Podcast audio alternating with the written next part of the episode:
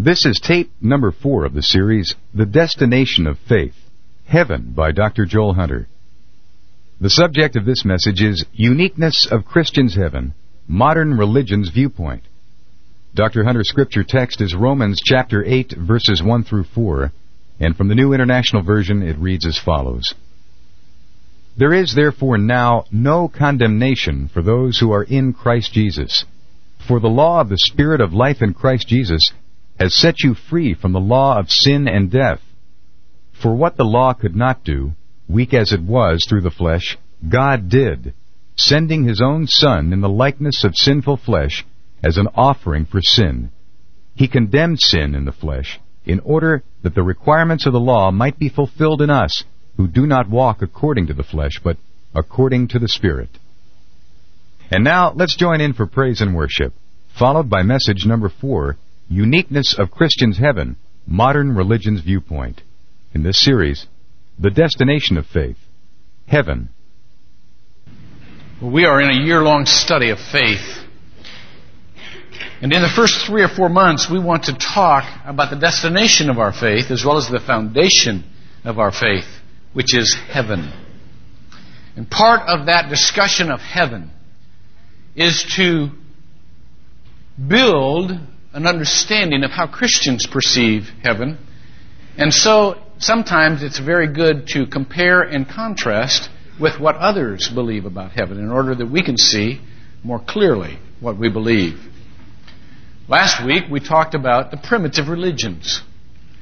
And we said that the common thread in the primitive religions is that they understood heaven in terms of improved circumstances.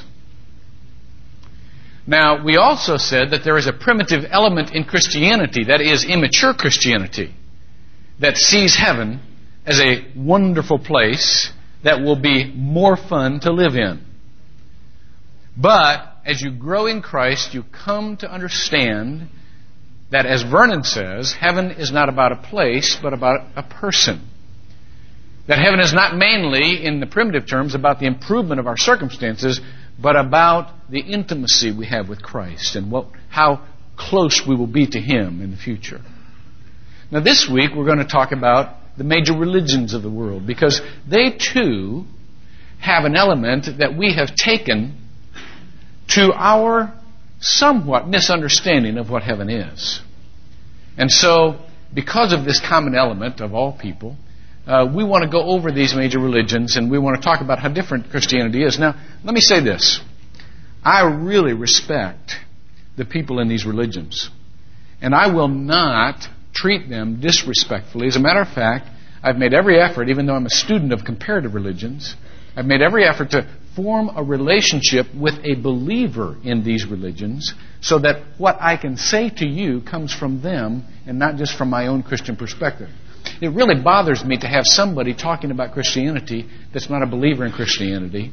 It always comes out in the wrong way. You know, something's been misrepresented. And so I've done everything I could to not misrepresent them. As a matter of fact, I will present them to you as having qualities that Christianity could learn from, some qualities. If there was a verse of the Bible to sum up what all other major religions believe about heaven, both about heaven and how to get to heaven, I think a good verse would be Deuteronomy chapter 6, verse 25. It says this It will be righteousness for us if we are careful to observe, that is, uh, in Hebrew, it is uh, to heed or uh, obey if we are careful to observe all this commandment before the Lord our God, just as He commanded us. Here's what I want you to hear it will be righteousness for us. What they are doing is mounting up, earning righteousness. If, there's a condition there, we are careful to observe all, there is a, there is a, a, a quantity or a scale observe all of this commandment for the Lord God who gave it to us. Now, let me talk for a little while about first the Far Eastern religions.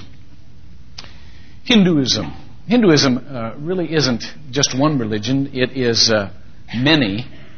Um, um, let me start out like this. If truth were a matter of personal values, and your highest personal value was that of tolerance and inclusion of others, you would want to become a Hindu. I say that because Hindus believe that there are many ways to God. And that there are many, those who strive toward God will get there.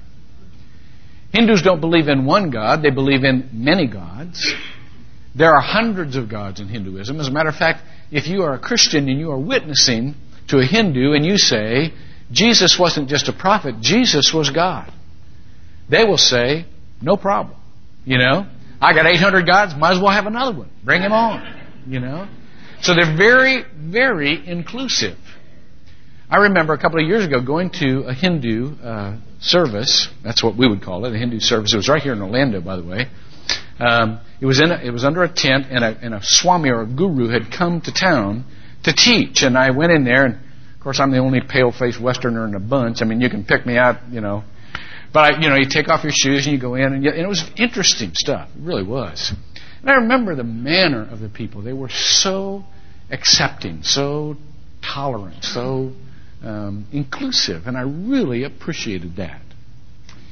Their way to heaven, or what we would we would say is heaven, um, their way to the undifferentiated Brahman, is that process of moral and behavioral improvement in this life so that you can reach a higher stage in the next life. There is a dynamic called karma. Karma is the residue of what you have left here. It's your grade for this life, so to speak. So that you can be advanced when you are reincarnated into the next life, and through many of these cycles, hopefully one day you will get to that place that we would say would be heaven. Now, even that is not always a permanent state with a Hindu. You may be recycled. But the, but the deal is to get off of this endless cycle of reincarnation. Now, as I said, there is great toleration, but there's also great frustration um, in, in, in the Hindu life because their view of heaven is escape, and they don't quite know what they escape to because heaven has not been fully detailed. Uh, but they just know that it would be nice to get off the cycle. Let me talk about Buddhism for a while. If truth were a matter of personal value, and your highest personal value was selflessness, selflessness, you would want to become a Buddhist. Now, Buddhism is not properly a religion. It does not worship a transcendent God. Buddhism is more a way of life. It's a philosophy that's a way of life. But the ground uh, uh, philosophical understanding in Buddhism is that all life is suffering and disappointment. And, and suffering mainly comes from the craving that individuals have. And so, in order to end the suffering, the way is to stop the craving, and the way to stop the craving is to stop individual individuality. And so, the goal of a Buddhist is literally to eliminate his individual life that makes him or her want for more. As a matter of fact, nirvana, which would be their word for heaven in our terms, nirvana literally means to blow out, as you would blow out a candle. To become at one with the universe so that you are no longer an individual that craves. So here we are uh, at Shakespeare's uh, point. It, uh, reminds me of a, a, a line in uh, As You Like It. There's a character that said, I to the world am like a drop of water that in the ocean seeks another drop, who falling there to find his fellow forth, unseen, inquisitive, confounds himself. That is, just as a drop of ocean water dropped into the ocean becomes undifferentiated from all the rest, so a Buddhist life seeks to leave his individuality and become at one with the universe. Again, he does this through the process of karma, through the process of reincarnation, trying for a more selfless and, and, and holy life. And maybe someday he will be able to get there. And they are very unselfish. They want to bring all the, the, the biggest heroes in their faith are people who wouldn't go to heaven when they had a chance until everybody else went with them. Which is a very neat quality, isn't it? However, Christianity is different than both of them. Christianity says heaven is not an escape, it's an arrival at home. Christianity also says that we are not for the elimination of the individual personality. God made individuals for purpose of relationship. You can't have a relationship without having a individual. And so therefore, our individuality stays forever. But again, the wonderful qualities are the tolerance and the selflessness that you find in the Far Eastern religions. Now, let's jump over to the Middle Eastern religions. Let's talk first about Judaism, which is our mother religion. There is not a developed notion of heaven in Judaism. You can read the Old Testament. You will not see a developed notion of heaven. To a Jew, heaven is an expendable concept. Because a Jew uh, is, uh, worships the, Jehovah, the God of history. And so you could literally remove the concept of heaven from Judaism and not really disturb it very much. You couldn't do that with Christianity. It says in 1 Corinthians 15, if there is no resurrection, that means Christ resur- has not been resurrected, and we are of all people to be most pitied. It says also that if there is no resurrection, all of our beliefs have been in vain. You cannot remove heaven from Christianity and have the same faith. So it's instrumental to Christianity. But let me talk about Judaism. Judaism, wonderful, wonderful religion. If you, if, if truth were a personal value and your highest personal value were that of historical community, you would want to become a Jew. Because Jews don't think mainly in individual terms. Jews think in terms of, of uh, cultural identity. And what God did, He did for the Jewish people. And even Jews who believe in the resurrection, the Jews are resurrected to become a part of the future nation of Israel that will rule over the world. And so, a Jew sometimes accurately says Christians are very selfish, thinking about their own personal salvation. Uh, this is about a community thing. This is about a group process. Jews also would very much stick to the Deuteronomy chapter 6 verse 25 verse we read. They see the process of getting to heaven, if there is a heaven, as an accumulation of good works. If we keep all the law, all the commandment, it will be reckoned to us as righteousness. That is, go into our personal account. They, they, they understand, and this is where many Christians have not a full understanding. They understand heaven to be a result of people's goodness. You go to any funeral home, and, and, and you will hear this conversation. I know this guy's in heaven because he was a good man. So they, they understand this, and, and they can't. I was talking to a friend of mine who's, a rabbi, a, a conservative rabbi. I'm developing a wonderful relationship with this guy. I enjoy him tremendously. And I knew I was going to be talking about heaven, so I was asking him what he believed about heaven. When you ask a Jewish person what they believe about heaven, they become suspicious immediately. Uh, or some of them do. And, and so this guy eyeballs me and said, What do you believe about heaven? So I told him a little bit, and I said, But seriously, you know, what, what do you think about heaven? He says, Well, let me tell you what my fundamentalist Baptist neighbor says about heaven. I'm thinking, oh, man, he got something stuck in his craw, and I'm about to get it right here. He says, listen to this. This guy goes on vacation. I go out. I get his paper. I take care of his pets. He comes home. He still tells me I'm going to hell. He goes, what is that? You know? Go figure. What is it? You know? And he can't, you know, to him, you know, I did the guy a good turn and he still thinks I'm going to hell. What's the deal here? Well, that's because it's connected with good behavior and the accumulation of good behavior. Let's talk about Islam for a while. Islam, in many respects, believe it or not, is the closest when it comes to heaven and hell to Christianity of any of the faiths. It's a very well developed picture of heaven and hell. Islam, if truth were a matter of personal value and your highest personal value was that of morality and submission to Almighty God, you would probably want to become Islamic.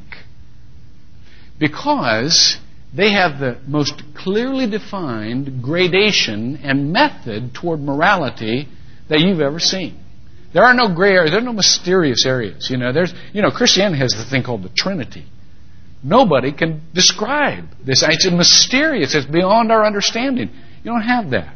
You got a very in the Quran. You have a very well systematized um, um, um, guidance through Allah to goodness. Many of you know I have I am forming a friendship with uh, the Imam of Central Florida, Muhammad Musri. Wonderful man. I, I enjoy his friendship tremendously, and I have. Uh, as I've been initiating this friendship, trying to learn. I've always been a student of comparative religions, but trying to learn from him about uh, Islam. Um, I've made many stupid mistakes. You know, uh, one time his wife came into the office while we were talking. You know, of course, in the traditional Muslim garb and very modest and so on and so forth. His wife is going to uh, uh medical school. She comes in. First thing, stupid Westerner gets up goes, Hi, Joel Hunter. She said, Oh, we don't touch. Oh, I knew that. I can't, I can't believe I did that. I'm sorry, you know. Kidgery. So anyhow, I've done, made a lot of dumb, dumb mistakes, and he's been very forgiving, very tolerant.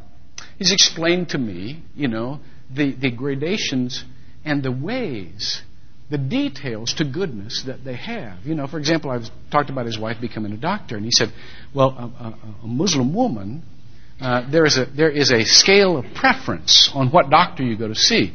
If there's a female Muslim who is ill, she will first go to a female Muslim doctor. If one of those is not available, then she would go to, and I can't remember the exact order, but I think a, a female non-Muslim doctor, and then a male Muslim doctor, and then a male non-Muslim doctor, and so on and so forth. You know, very, um, very well set up. He, as a matter of fact, he, he shocked me one day. We were talking about um, prayer in school, and uh, he said, "You know, if we did not have a school here, they have a school at the Masjid, which is the the uh, Muslim word for uh, we would call church." And I go down there, and here again is the only white guy around. You know, I'm walking around, all these little kids in their little white things. It's really cool. They're looking at him. What's he doing here? But he said, if we did not have a school here, I would send these children to a conservative Christian school rather than a public secular school. Because at least there they would connect truth with God. So the point of this is that in Islam, you have a very well developed, very well defined system of morality. The, the, in, the, in the Quran, it talks about um, the, de- the degrees of perfect justice. When, we, when, when, when uh, Judgment Day gets here, God will judge perfectly accurately. It talks about heaven, seven or eight levels of heaven, seven levels of hell and even the ability maybe to make some progress after life, you know. But it's always according to what you've done and what your attitude was and so on and so forth. And so here we have a common theme that is akin to karma in all of these religions. And that is that heaven is mainly seen in terms of accurate justice for the way we've lived. And heaven is up to us. And where our destiny is, is totally up to how we behave and who we are. Now, let me describe to you the vast difference between those faiths and Christianity. It is significant. If you have your scriptures with you, turn to the eighth chapter of Romans. And let me read to you the text for the day. This is a wonderful chapter of the Bible. If you have time this week, even if you don't, read this chapter again and again. It is so encouraging. It is so wonderful. I love Romans 8. It tells us so much. But we'll just take the first four or five verses. There is therefore now no condemnation for those who are in Christ. Now, in every one of these systems, there are levels that you could have reached, but you didn't. So no matter how good you do, you could have done better. In Christianity, there is this thing where you are in the presence of God, period. There are rewards, we'll talk about those later, but everyone has the same access, and there is no regard, there is no condemnation. God doesn't stand there and say, I've heard, I heard this the other day, it made me shiver. I hate to get to heaven and God say, look at what you could have been. Now, can't you just see him doing that? What's God's a Jewish mother? What? Look at what you could have. You know? God's gonna, you're going to get to heaven and part of it's going to be accusation? Come on. There is no condemnation for those who are in Christ Jesus. But I want to tell you why. It's not just good enough to know the facts. It's, it's, it's, it's important to know why. For the law of the Spirit of life in Christ Jesus has set you free from the law of sin and death. That is, there is a spiritual law that supersedes the earthly law. In verse 3, it tells us what it is. For what the law could not do, weak as it was through the flesh, God did, sending his own Son in the likeness of sinful flesh as an offering for sin. He condemned sin in the flesh in order that the requirement of the law might be fulfilled in us who do not walk according to the flesh, but according to the Spirit. Christians' understanding of God is not that God is any less just, or that the requirements of the law are any less uh, attainable, or that um, um, God winks at sin in any sense and says, ah, forget it. But the price for sin, Christians understand, can't be paid by us. We can't do it. We can't be good enough. Because we've got this weak flesh. And those who are Christians are the ones who have said, God, I can't pay it. I can't do it. I have failed. I have sinned. I can't do it. And the, law, and the farther you get in Christianity, the more grateful you are because the more you realize. You know, let me just describe myself to you. I am underneath this yellow bellied, sap sucking, return to his vomit dog who will justify and rationalize whatever feels good in my life. Left to myself, that's exactly who I am. But God, in His mercy, pays the price that we might have perfect justice in Jesus Christ, who paid all the price for our sins, but then be seen in terms of a relationship with God. And that's a whole different thing. Let me describe that to you. Last night, we had, again, the kids come down. And I just, I'm enjoying this more all the time. The kids came down for a, for a children's sermon. They do that on Saturday nights. And, uh, as they were coming down, I was looking at these kids, and they are just tear your heart out, cute, precious. I mean, you can just spot them. You know, you just do appraisals as you go along. One of the things that I was thinking to myself is, I don't think anybody's out there trying to appraise how good or bad these kids are. I don't think that in our thinking, because there are church family kids, our first thought is, you know, I bet he ranks about an 8 on a 10. Or he ranks about a 2 on a 10. Now, there are definitely more compliant kids and some more booger headed kids, you know, on the scale up here. Everybody knows that. But that's not how we perceive the kids. That's not the first thought we have, is how good or bad are they? Why? Because we have a relationship with them. Because they're our kids and we see them through that relationship. Neither do we say, how smart are they? How much do they know? How accurate is their knowledge? That's not the terms upon which we judge them. Kevin was given the children's sermon and he came out. He wanted to talk about the difference between uh, having to earn heaven and having heaven as a gift. So he brought, brought out this beautiful package that was wrapped and bow on it and all of that kind of stuff. And he, he held it up and he said, What have I got in my hands? Well, what he was trying for was the word gift. But kids, you know, always shout out the answers. And this one kid over here said, I bet it's an empty box.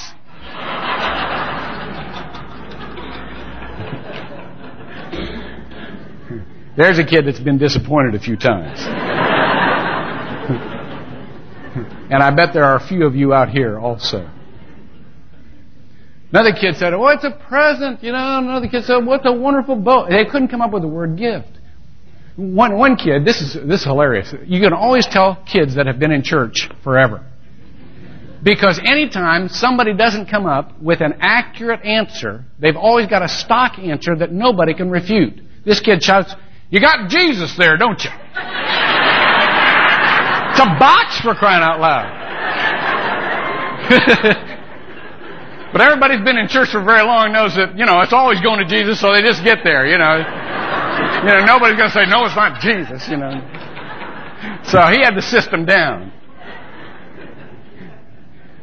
But the point is that we weren't judging them on the amount of their knowledge. We were judging them by virtue of our relationship with them. Now, certainly some are more compliant and some are ordinary, and certainly some know more and some know less, and that has consequences in their lives, and it will have consequences.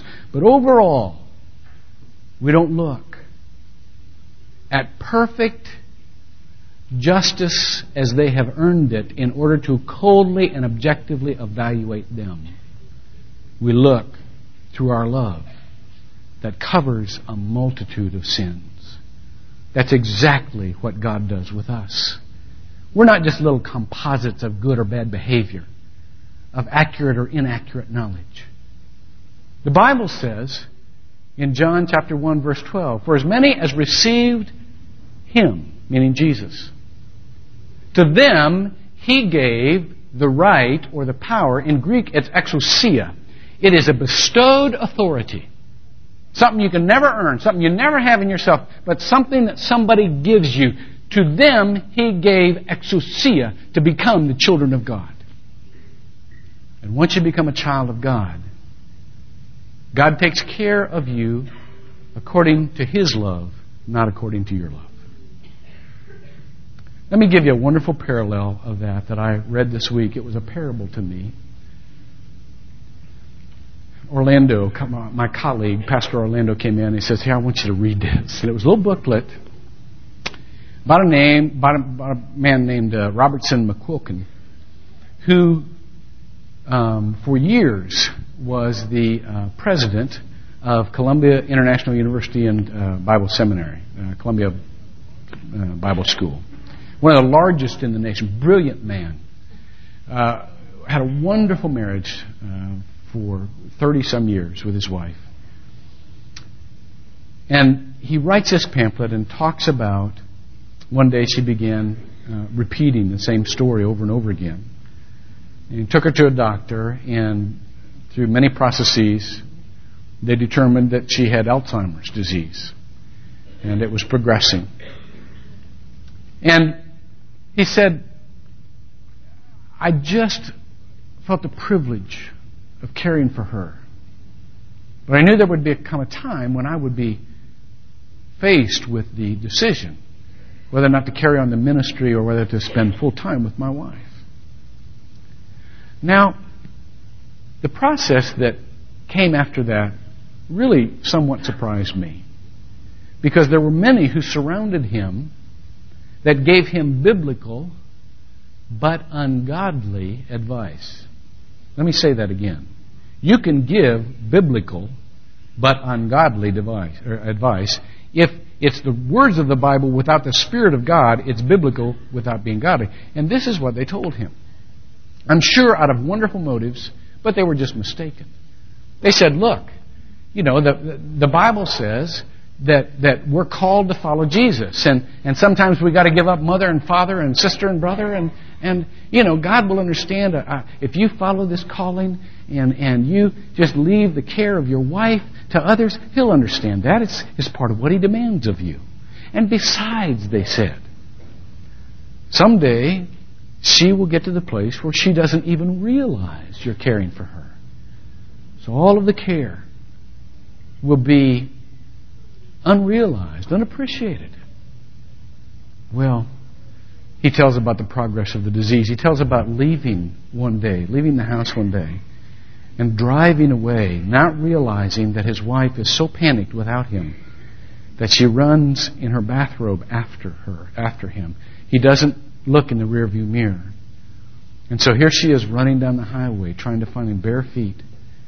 And somebody saw her and who knew her and put, brought her back to the house. But when he went home that night and, and had to get her ready for bed, he, he had to wipe the blood, the blood off of her feet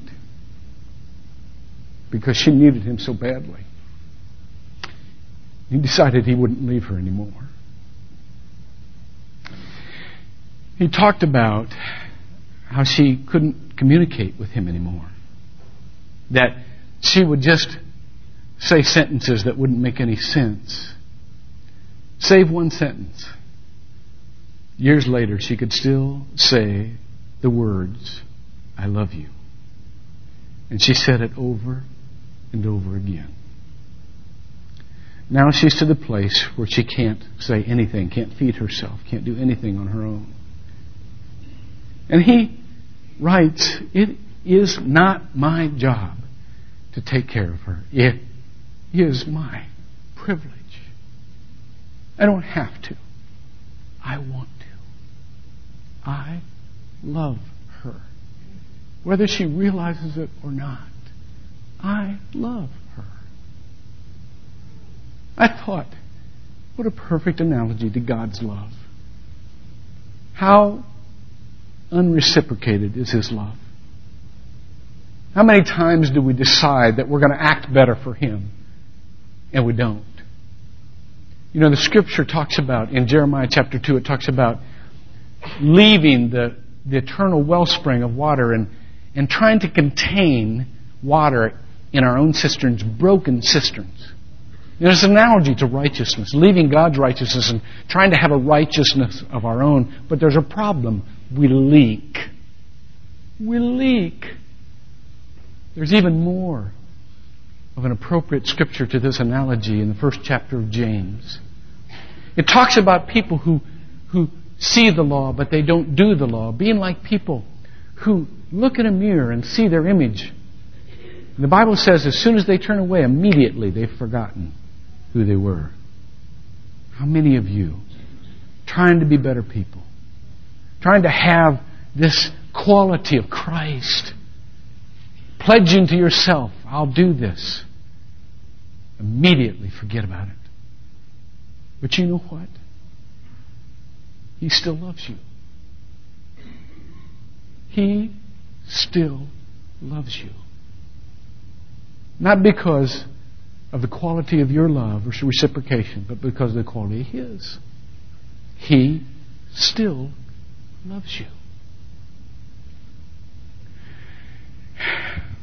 What we have in Jesus is not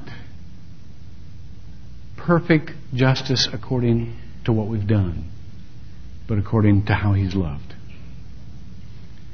It is not about improving circumstances as the primitive people thought, nor is it about improving your performance as the modern religions think. It's about understanding how great God's love is for you. And understanding that it's only Jesus that creates that relationship where He will love you according to His ability instead of according to yours. Pray with me. God, I appreciate all of the religions of the world. We can learn from them. I appreciate the tolerance and the inclusiveness of the Hindus. I appreciate the selflessness of the Buddhists. I appreciate the sense of community and, and, and family of the Jews. I, I appreciate the wonderful, clear system of morality and submission to God of, of the Islamic people, of the Muslims. But God, I look at all of that and I still can't be good enough. And I still can't earn my own way, and I recognize that. And I long for them to have what they must search for a relationship that covers a multitude of sins, secure forever, being loved and loving back. God help us to tell them that it's available. There may be people in here this morning that don't understand it's not about being good enough. It's about receiving what Christ has done. Lord, let them say, God, I want to receive him, become a child. So that you look at me not as a judge, but as a father. Not through the eyes of someone who will give cold, objective, substantive, scaled grades, but someone who can want for me what I'm not smart enough to want for myself and nurture me to that point. Help us to recognize the astonishing love you have for us and to say, even though we don't always realize how much you care, I love you. Amen.